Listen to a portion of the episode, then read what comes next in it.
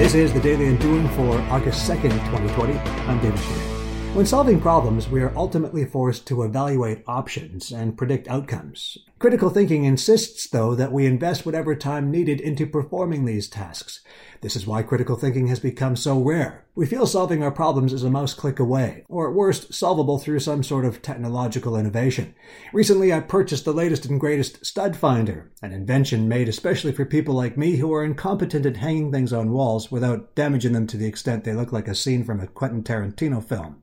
The device, of course, failed. I didn't take the time to measure things. Not where the studs were. You don't know where they are. That's the problem. But rather, where I wanted to hang the picture, how much it weighed, and what sort of wall-hanging hardware was required to keep it securely on the wall forever. Problems are problems because they do not have easy solutions. They sometimes require tedious tasks like measuring things. Today, on The Daily Undoing.